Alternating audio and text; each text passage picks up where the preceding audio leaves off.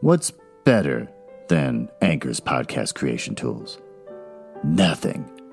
Mankind has always searched for evidence of God's perfection, and we found it. Anchor is the easiest way to make a podcast. Anchor gives you everything you need in one place for free, which you can use straight from your phone or computer. The creation tools allow you to record and edit your podcast so it sounds great.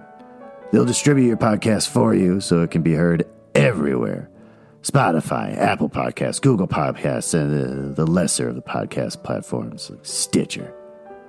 You can easily make money from your podcast with no minimum listenership.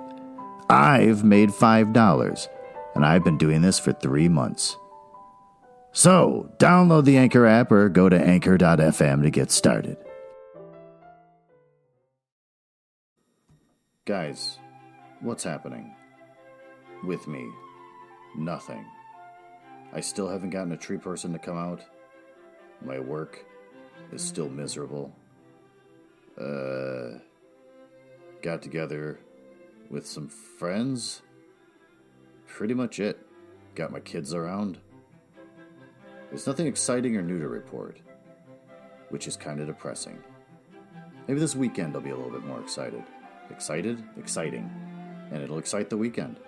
I'm going to get together with a, a friend and then maybe go on another date. Can't tell if it's a date. Can't tell if we're just friends. Not sure.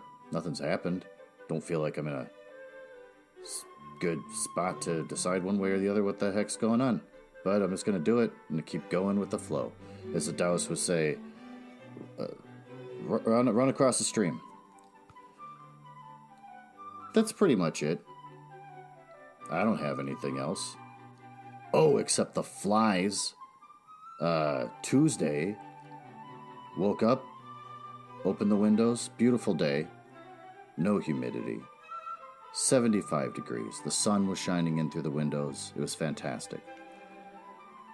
And all of a sudden, I see a bunch of flies all over the, the kitchen window on the outside. And I think to myself, whoa, that's intense. I better close this window up in case they can find a way to squeeze in. So I closed the window up and noticed two flies flying around inside my place. And I thought, ah, that's not a problem. I'll just swat those two flies and then I'll get on with my life, editing the Book Boys podcast. So I did, and then I saw more, so I got rid of them. I thought, oh, a couple squeaked through, but I've got all the windows closed now in the whole house because uh, I thought they were attracted to my cat's poop. They, uh, the cats, the the little black cat I have, who's 18 years old, takes poops like an old man does, and they stink up the whole house. They're really bad, and she never covers them because she's my little princess. And I figured the flies were attracted to that, and that's why they're crawling all over the window and trying to find a way to squeeze in. So I cover up the poops, I close all the windows, kill off the flies I see, but I notice the flies keep coming and coming and coming. I was keeping track of them and went over 25 to 30 before I'd lost count. Just kept coming and coming. One fly was a huge one that I swat, and this is where I nearly threw up. I swatted it, really annoyed, and sat back down at the kitchen table to keep editing, and felt something ticklish on my arm, right where the que- the the crease the crease is for your uh, for where your elbow on the opposite side. Little tickling thing. So I look down and there's a boogery kind of glop on my skin with things wiggling in it. Tiny little things, little worm things. They were baby, baby maggots in a glop on my arm. So when I swat the giant fly, it ejected all that stuff all over my arm, I guess, or in one spot. So that was disgusting. My skin's crawling just talking about it. So I washed my arm thoroughly took off all my clothes, burned them, went and took a shower, came back down, more flies. So that was disgusting, and I spent the whole day killing flies. Finally, the sun sets. Uh, there's only a fly or two to go after. The next day, I expected there was going to be a ton more. Something must have died behind the walls, and flies were getting in and making babies, and those babies were released and doing their thing. So I uh, went out and I bought fly paper which is useless. It's on like a little roll. Looks like a paper towel roll. And uh, put those by the windows. No flies touched them. Also, there's no flies anymore. So what the heck was that about? Was it like a fly convention? I don't know. They were just there for a day and then gone. So that's really annoying. Let's get on with the show. Also, there may or may not be inappropriate content for kids or really sensitive adults. It's public domain books for the most part that I'm reading, so um, I think it's probably pretty safe, and you should probably shouldn't worry about it. But I don't read any of this stuff before I start doing the podcast, so I'm kind of learning about the book as you do. And uh, if anything really cool happens that's sexual in nature or involves a lot of swearing, I'm going to be pretty impressed, just like you and maybe your kid in the back seat. And with that, enjoy this episode of Leaves of Glen. I am Glenn Nuzzles. So, what happened in the last episode?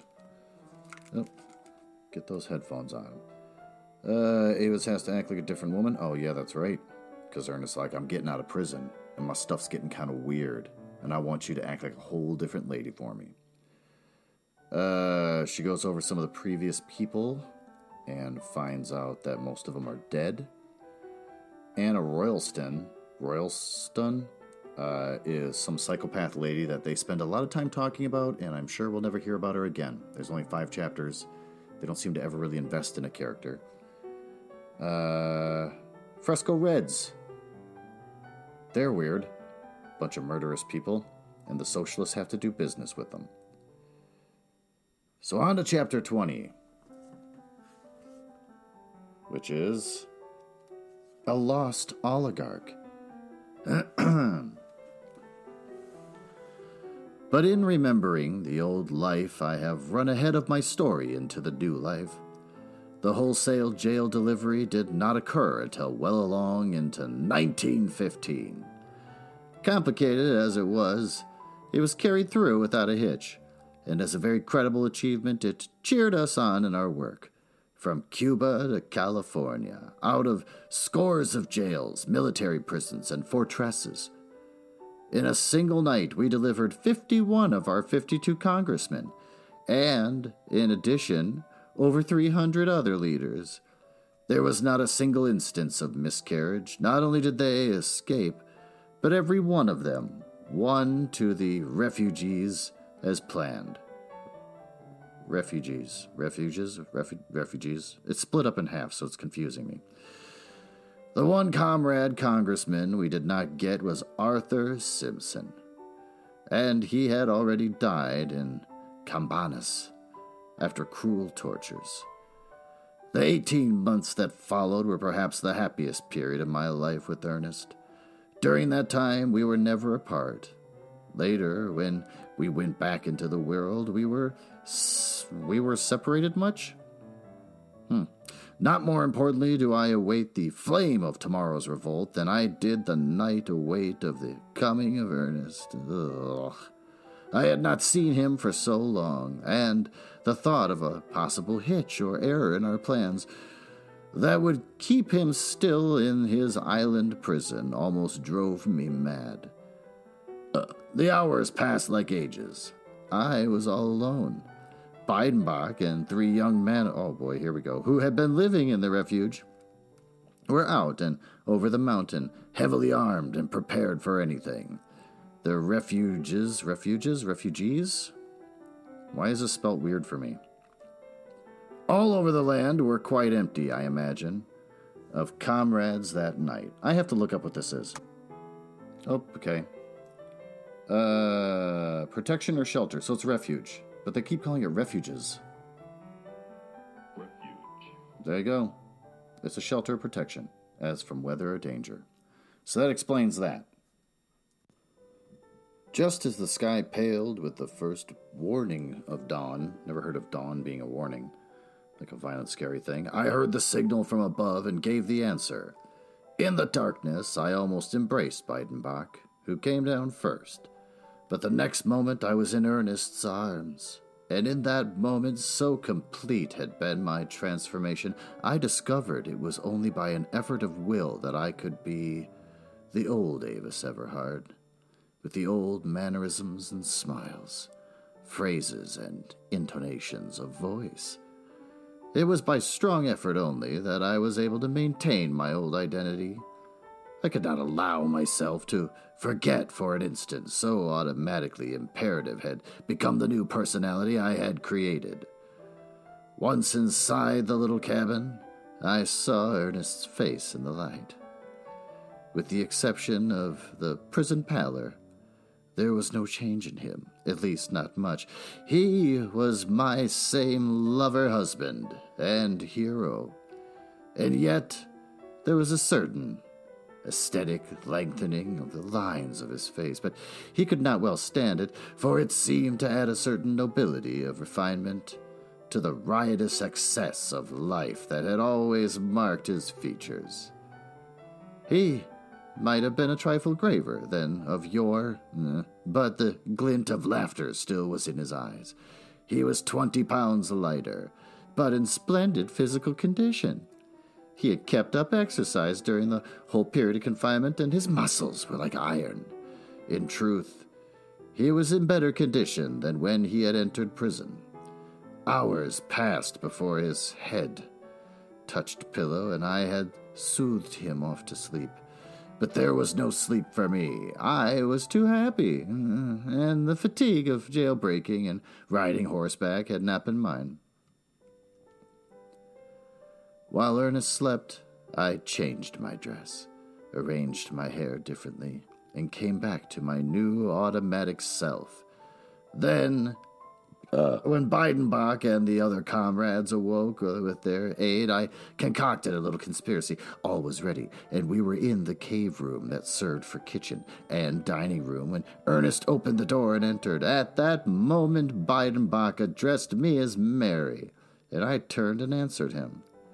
Then I glanced at Ernest with curious interest, such as any young comrade might betray on seeing for the first time so noted a hero of the Revolution. But Ernest's glance took me in and quested impatiently past and around the room. The next moment, I was being introduced to him as Mary Holmes. To complete the deception, an extra plate was laid, and then we sat down to table. One chair was not occupied. I'm being distracted. My watch is making a lot of noise, so we're just going to turn that off. Let's read that part over. To complete the deception, an extra plate was laid, and when we sat down to table, one chair was not occupied. I could have cried out with joy as I noted Ernest's increasing uneasiness and impatience. Finally, he could stand it no longer. Where uh, is my wife? he demanded bluntly. She is still asleep, I answered. It was the crucial moment, but my voice was a strange voice, and in it he recognized nothing familiar. What kind of world is this? I think you'd be kind of weirdly haunted by the person sitting next to you that kind of has traces of what you recognize from another person, kind of an uncanny valley happening, but nope, not with Ernest. The meal went on. I talked a great deal, and enthusiastically as a hero worshiper might talk, and it was obvious that he was my hero. my cat. I rose to a climax of enthusiasm and worship, and before he could guess my inten- intention, threw my arms around his neck, and kissed him on the lips. He held me from him at arm's length and stared about in annoyance and perplexity. The four men greeted him with roars of laughter. And explanations were made. At first, he was skeptical. He scrutinized me keenly and was half convinced, then shook his head and would not believe. It was not until I became the old Avis Everhard and whispered secrets in his ear that no one knew but he and Avis Everhard that he accepted me as his really, truly wife. It was later in the day that he took me in his arms, manifesting great embarrassment and claiming polyamorous, polygamorous emotions, polygamorous emotions.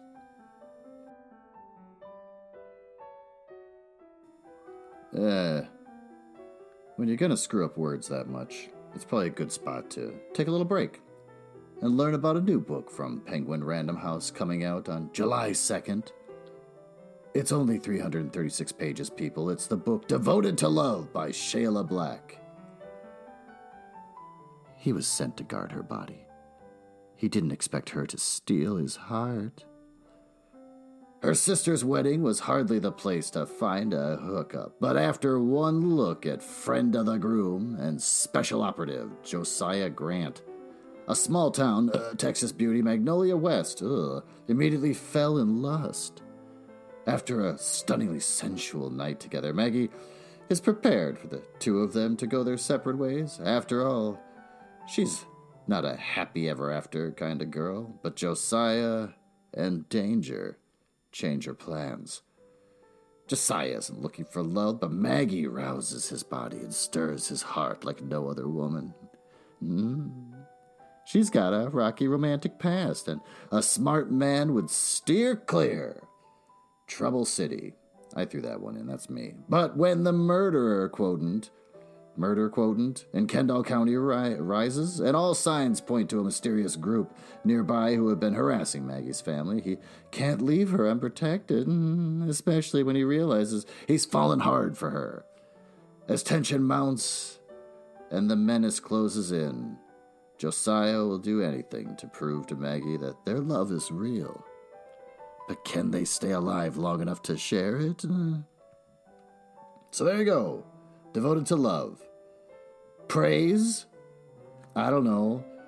Only got praise from things like USA Today, who says Black always delivers strong characters, great stories, and plenty of heat.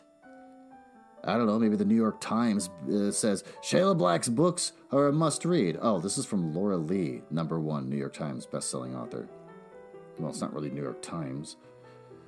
Uh, Maya Banks, another best-selling author. Uh, this seems like everyone's a best-selling author on New York Times. Uh, emotional, searingly sexy stars. Uh, Christi- Christina Lauren, another New York Times best-selling author. Shayla Black inspired us to write, and now inspires us to do more. Get better. She's a master of her craft, a wordsmith, a storyteller, and an undisputed genre trendsetter. Fiction Vixen says it's absolutely fabulous. Jaci Burton, another New York Times bestselling author. Oh my God, wickedly seductive from start to finish. And Sylvia Day, another New York Times bestselling author. A Shayla Black story never disappoints! Exclamation point. So there you go. Make sure to stand outside your bookstore on July 2nd to get your copy of Devoted to Love by Shayla Black. And if they don't have it at the store, don't be afraid to throw an embarrassing hissy fit. Now back to the story. You are my Avis, he said, and you are also someone else. You are two women, and therefore you are my harem. Oh, here's where his perversion comes in. At any rate, we are safe now. If the United States becomes too hot for us, why, I have qualified for citizenship in Turkey. Life became for me very happy in the refuge. It's true, we worked hard and for long hours, but we worked together. We had each other for 18 precious months and we were not lonely, for there was always a coming and going of leaders and comrades, strange voices from the underworld of intrigue and revolution, bringing stranger tales of strife and war from our, uh, from all our battle line. And there was much fun and delight. We were not mere gloomy conspirators. Uh, we toiled hard and suffered greatly, filled the gaps in our ranks, and went on and through all the labor and the play and interplay of life and death, uh, we found time to laugh and to love. There were artists, uh, scientists, and scholars, musicians, poets among us. And in that hole in the ground, culture was higher and finer than in the palaces or wonder cities, again, of the oligarchs. In truth, many of our comrades toiled at making beautiful those same palaces and wonder cities. Nor were we confined to the refuge itself. Often at night we rode over the mountains for exercise. Oh, over by that guy's house, they'll catch you. And we rode on Wickson's horses. Oh, they stole his horses. If only he knew how many revolutionists his horses have carried. We even went on picnics to isolated spots we knew, where we remained all day, going before daylight and returning after dark. Also, we used Wickson's cream and butter. And Ernest was not above shooting Wickson's quail and rabbits, and on occasion, his young bucks. Indeed, it was a safe refuge. I have said that it was discovered only once and this brings me to the clearing up of the mystery of the disappearance of young Wickson. Now that he is dead, I am free to speak. There was a nook the bottom of a great hole where the sun shone for several hours, and which was hidden from above. Here we had carried many loads of gravel from the creek bed, so that it was dry and warm, a pleasant basking place. And here, one afternoon, I was drowsing, half asleep, over a volume of Mendenhall. I was so comfortable and secure that even his flaming lyrics failed to stir me. I was aroused by a clod of earth striking at my feet. Then, from above, I heard a sound of scrambling. The next moment, a young man, with a final slide down the crumbling wall, alighted at my feet. It was Philip Wickson. Though I did not know him at the time, he looked at me coolly and uttered a low whistle of surprise. Okay. Well, he said, and in the next moment, cap in hand, he was saying, I beg your pardon, I did not expect to find anyone here. It was not so cool. I was still a tyro, so far as concerned, knowing how to behave in desperate circumstances. Later on, when I was an international spy, I would have been less clumsy. I am sure. As it was, I scrambled to my feet and cried out the danger call. Why did you do that? he asked, looking at me searchingly. It was evident that he had had no suspicion of our presence when making the descent. I recognized this with relief. For what purpose do you think I did it? I countered. I was indeed clumsy in those days. I don't know, he answered, shaking his head, unless you got friends about. Anyway, you got some explanations to make. I don't like the look of it. You are trespassing. This is my father's land, and. But at that moment, Biedenbach, ever polite and gentle, said from behind him in a low voice, Hands up, my young sir. Young Wickson put his hands up first, then turned to confront Biedenbach, who held a 30 30 automatic rifle on him. Wickson was imperturbable Oh ho, he said, a nest of revolutionists, and quite a hornet's nest it would seem. Well, you won't abide here long, I can tell you. Maybe you'll abide here long enough to reconsider that statement, Biedenbach said quietly. And in the meanwhile, I must ask you to come inside with me. Inside, the young man was generally astonished. Have you a catacomb here? I have heard of such things. Come on and see, Biedenbach answered with his adorable accent. But it is unlawful, was the protest. Yes, by your law, the terrorist replied significantly. But by our law, believe me, it is quite lawful. You must accustom yourself to the fact that you are in another world than the one of oppression and brutality in which you have lived. There is room for argument there, Wickson muttered. Then stay with us and discuss it. The young fellow laughed and followed his captor into the house. He was led to the inner cave room, and one of the young comrades left to guard him while we discussed the situation in the kitchen. Biedenbach, with tears in his eyes, held that Wickson must die, and was quite relieved when we outvoted him and his horrible proposition. What kind of a terrorist is he? On the other hand, we could not dream of allowing the young oligarch to depart. I'll tell you what to do, Ernest said. We'll keep him and give him an education. I bespeak the privilege, then, of enlightening him in jurisprudence. Biedenbach cried. and so a decision was laughingly reached. We would keep Philip Wickson a prisoner and educate him in our ethics and sociology. But in the meantime, there was work to be done. All trace of the young oligarch must be obliterated. There were the marks he had left when descending the crumbling wall of the hole. His this task fell to Biedenbach, and slung on a rope from above, he toiled cunningly for the rest of the day till no sign remained. Back up the canyon, from the lip of the hole, all marks were likewise removed. Then, at twilight, came John Carlson, who demanded Wickson's shoes. The young man didn't want to give up his shoes. He even offered to fight for them, till he felt the horseshoer's strength in Ernest's hands. Carlson afterward reported several blisters and much grievous loss of skin due to the smallness of the shoes, but he succeeded in doing gallant work with them back from the lip of the hole where he ended up the young man's obliterated trail. Carlson put on the shoes and walked away to the left. He walked for miles, around knolls, over ridges, and through canyons, and finally covered the trail in the running water of a creek bed. Here he removed the shoes, and still hiding trail for distance, at last put his own shoes on, and a week later Wickson got back his shoes. That night the hounds were out and there was little sleep in the refuge. Next day, time and again, the baying hounds came down the canyon, plunged off to the left on the trail Carlson had made for them, and were lost to ear in the farther canyons high up the mountain.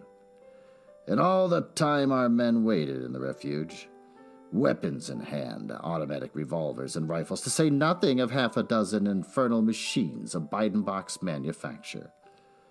A more surprised party of rescuers could not be imagined. They had they ventured down into our hiding place. I have now given the true disappearance of Philip Wickson, one time oligarch and later comrade in the revolution. For we had converted him. In the end, his mind was fresh and plastic, and by nature he was very ethical. Several months later, we rode him on one of his father's horses over Sonoma Mountain to Petaluma Creek and embarked him on a small fishing launch. By easy stages, we smuggled him along our underground railroad railway to the Carmel Refuge. There he remained eight months, at the end of which time, for two reasons, he was loath to leave us. One reason was that he had fallen in love with Anna Roylston and the other was that he had become one of us. It was not until he had become convinced of the hopelessness of his love affair that he acceded, acceded to our wishes and went back to his father, ostenta- ostensibly, ostensibly, ostensibly. Wow, I know that word, and I could not read it. Ostensibly, an oligarch until his death, he was in reality one of the most valuable of our agents. Often and often has the Iron Heel been dumbfounded by the miscarriage of its plans and operations against us. If it had but knew the number of its own members who are our agents, it would understand. Young Wickson never wavered in his loyalty to the cause. In truth, his very death was incurred by his devotion to duty. In the great storm of 1927, while attending a meeting of our leaders, he contracted the pneumonia, of which he died. Oh, young Wickson. Well, what did we learn? In Chapter 20, A Lost Oligarch. Uh, there was way, way too many pages devoted to Ernest not knowing who his wife is when she decided to dress up. Uh, how he's still a good man, that when he thinks a complete strange woman is trying to kiss him, he gets annoyed. And that was pretty much 75% of that chapter, but then Wickson's kid shows up, and a very non exciting interaction between uh, him and the terrorist and Carlson uh, as they decide not to kill him. Then Wickson's kid falls in love with the murderous Anna. After being more or less, I guess, brainwashed, they just sat and talked to him for a long time about how being an oligarch sucks. And then he becomes the, their highest operative. And we learn nothing about that period of his life. We don't learn anything more about him. He's just another pawn in this story until he dies of pneumonia years later. So that was the story. We're getting closer, people. We're only four more chapters away from freedom. Uh, I might have to do double chapters or something. I want to get through this dang thing. So there you have it. I hope you enjoyed it, and I hope that you return again to uh, Leaves of Glen. I have been Glenn Nuzzles for your pleasure.